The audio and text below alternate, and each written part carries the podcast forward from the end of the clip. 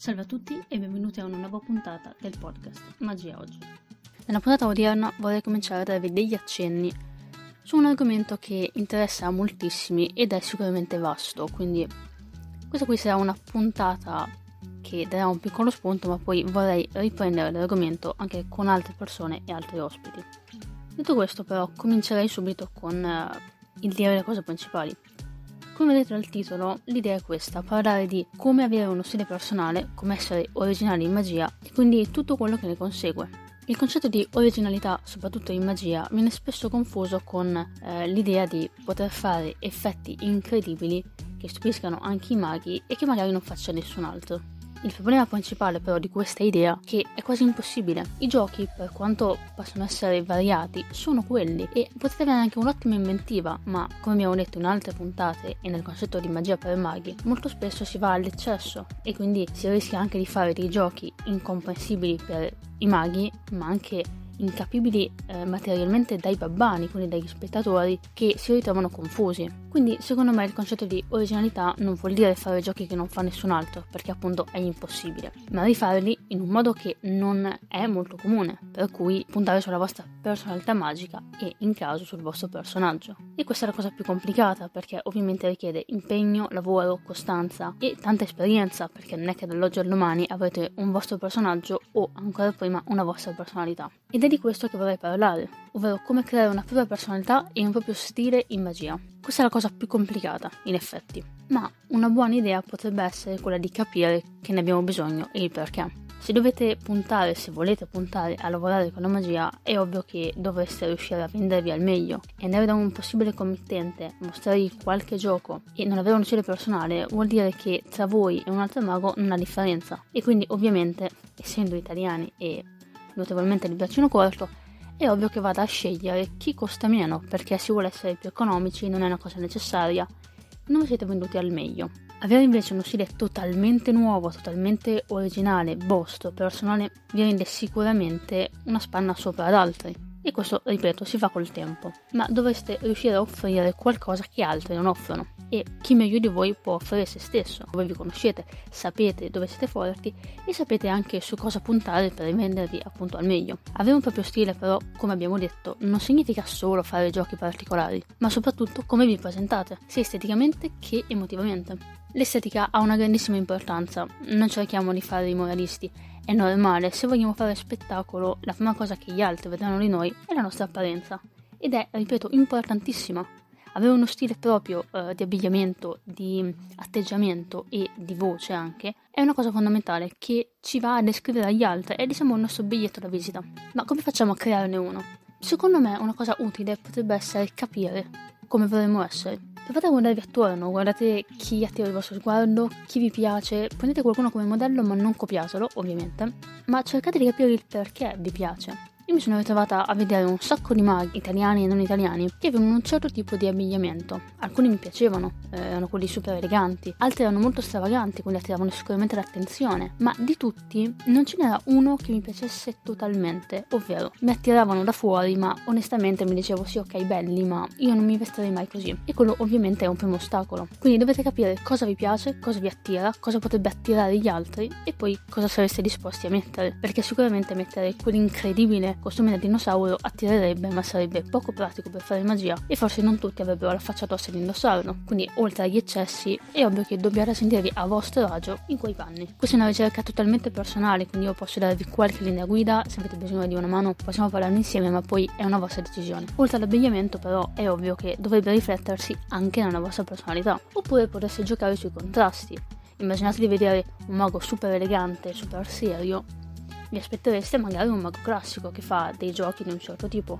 Ecco, potreste sicuramente stupire i vostri spettatori mostrandovi invece come un mago impacciato, un mago comico, eh, qualcosa che li stupisca e che sia totalmente inaspettato. Oppure potreste presentarvi nella veste inversa, quindi sicuramente comico, poi mostrarvi molto burberi, molto seri, eh, molto impostati. Dipende da voi. Però non è detto che il vostro abbigliamento debba essere effettivamente concorde alla vostra personalità.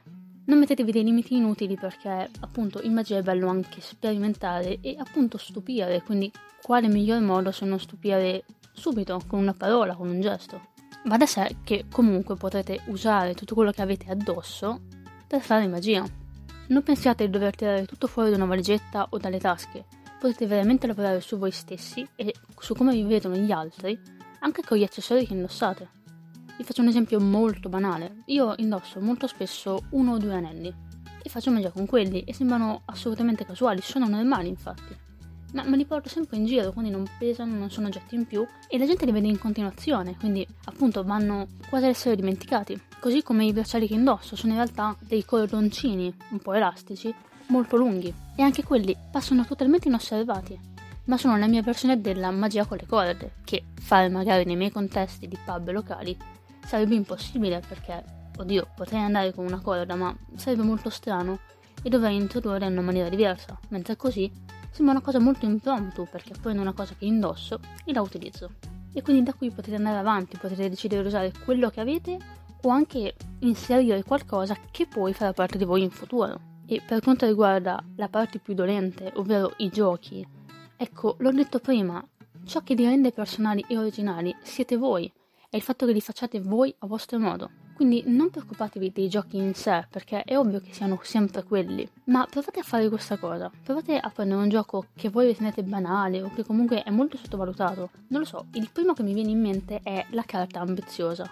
Secondo me è uno dei giochi più potenti da fare con le carte ma quando parliamo con i maghi, molti dicono: Ah, sì, sì, ok, no, ma fanne un'altra perché vogliono essere stupiti dal metodo e non da quello che andate a fare realmente. Ma quel gioco, se lo fate voi o lo fa un vostro amico, dovrebbe essere totalmente diverso. Non tanto per quello che succede, perché il concetto è quello, ma per i mezzi che utilizzate e per come lo presentate. La presentazione, come ho detto più volte e come dirò in futuro, è la trama dei giochi, è la struttura in sé. Senza trama non ha importanza quello che fate, è un po' come vedere un film che non è un film, non ha una trama, non ha personaggi interessanti, ha solo una ripresa statica di qualcosa che succede, non trasporta emotivamente. Ugualmente, un gioco di magia deve prendere e deve attirare, per cui la vostra personalità si deve vedere anche nelle presentazioni. Puntate proprio su questo, non dovete essere super seri, non dovete essere per forza comici, dovete essere voi stessi, ma ampliati, dovete in qualche modo caricare ciò che già avete. Volete essere un po' seri? Perfetto, mettete una riflessione nel gioco. Volete essere comici? Perfetto. Mettete qualcosa di comico, non battute a vanvera, ma eh, non lo so, magari una lite con il mazzo di carte, il fatto che non riuscite a gestirlo, il fatto che, eh, non lo so, si muova da solo. Potete lavorare su tanti aspetti che però vi renderanno unici, perché nessun altro avrà la vostra inventiva a vostro modo e con la vostra personalità. Non preoccupatevi se vedrete altri maghi fare i vostri giochi o avere un atteggiamento simile perché vi ripeto, voi siete unici per forza. Se anche un'altra persona farà lo stesso gioco con un atteggiamento similare al vostro, non sarete voi, dovete puntare proprio su questo, la forza di essere voi stessi e che nessun altro potrà mai essere voi. Provate a pensare davvero a come vorreste essere e a come vorreste essere visti dagli altri. Lo spettacolo sta in questo, nel mostrarsi in una veste nuova, in qualcosa che le persone non sono abituate a vedere o che magari si aspettano e poi diventa un qualcosa di disatteso perché magari totalmente invertito o è totalmente nuovo. L'importanza nell'arte non è effettivamente quello che facciamo, ma il fatto che siamo noi a farlo. L'arte che praticate è importantissima, ma ancora più importante siete voi. Voi siete gli artisti.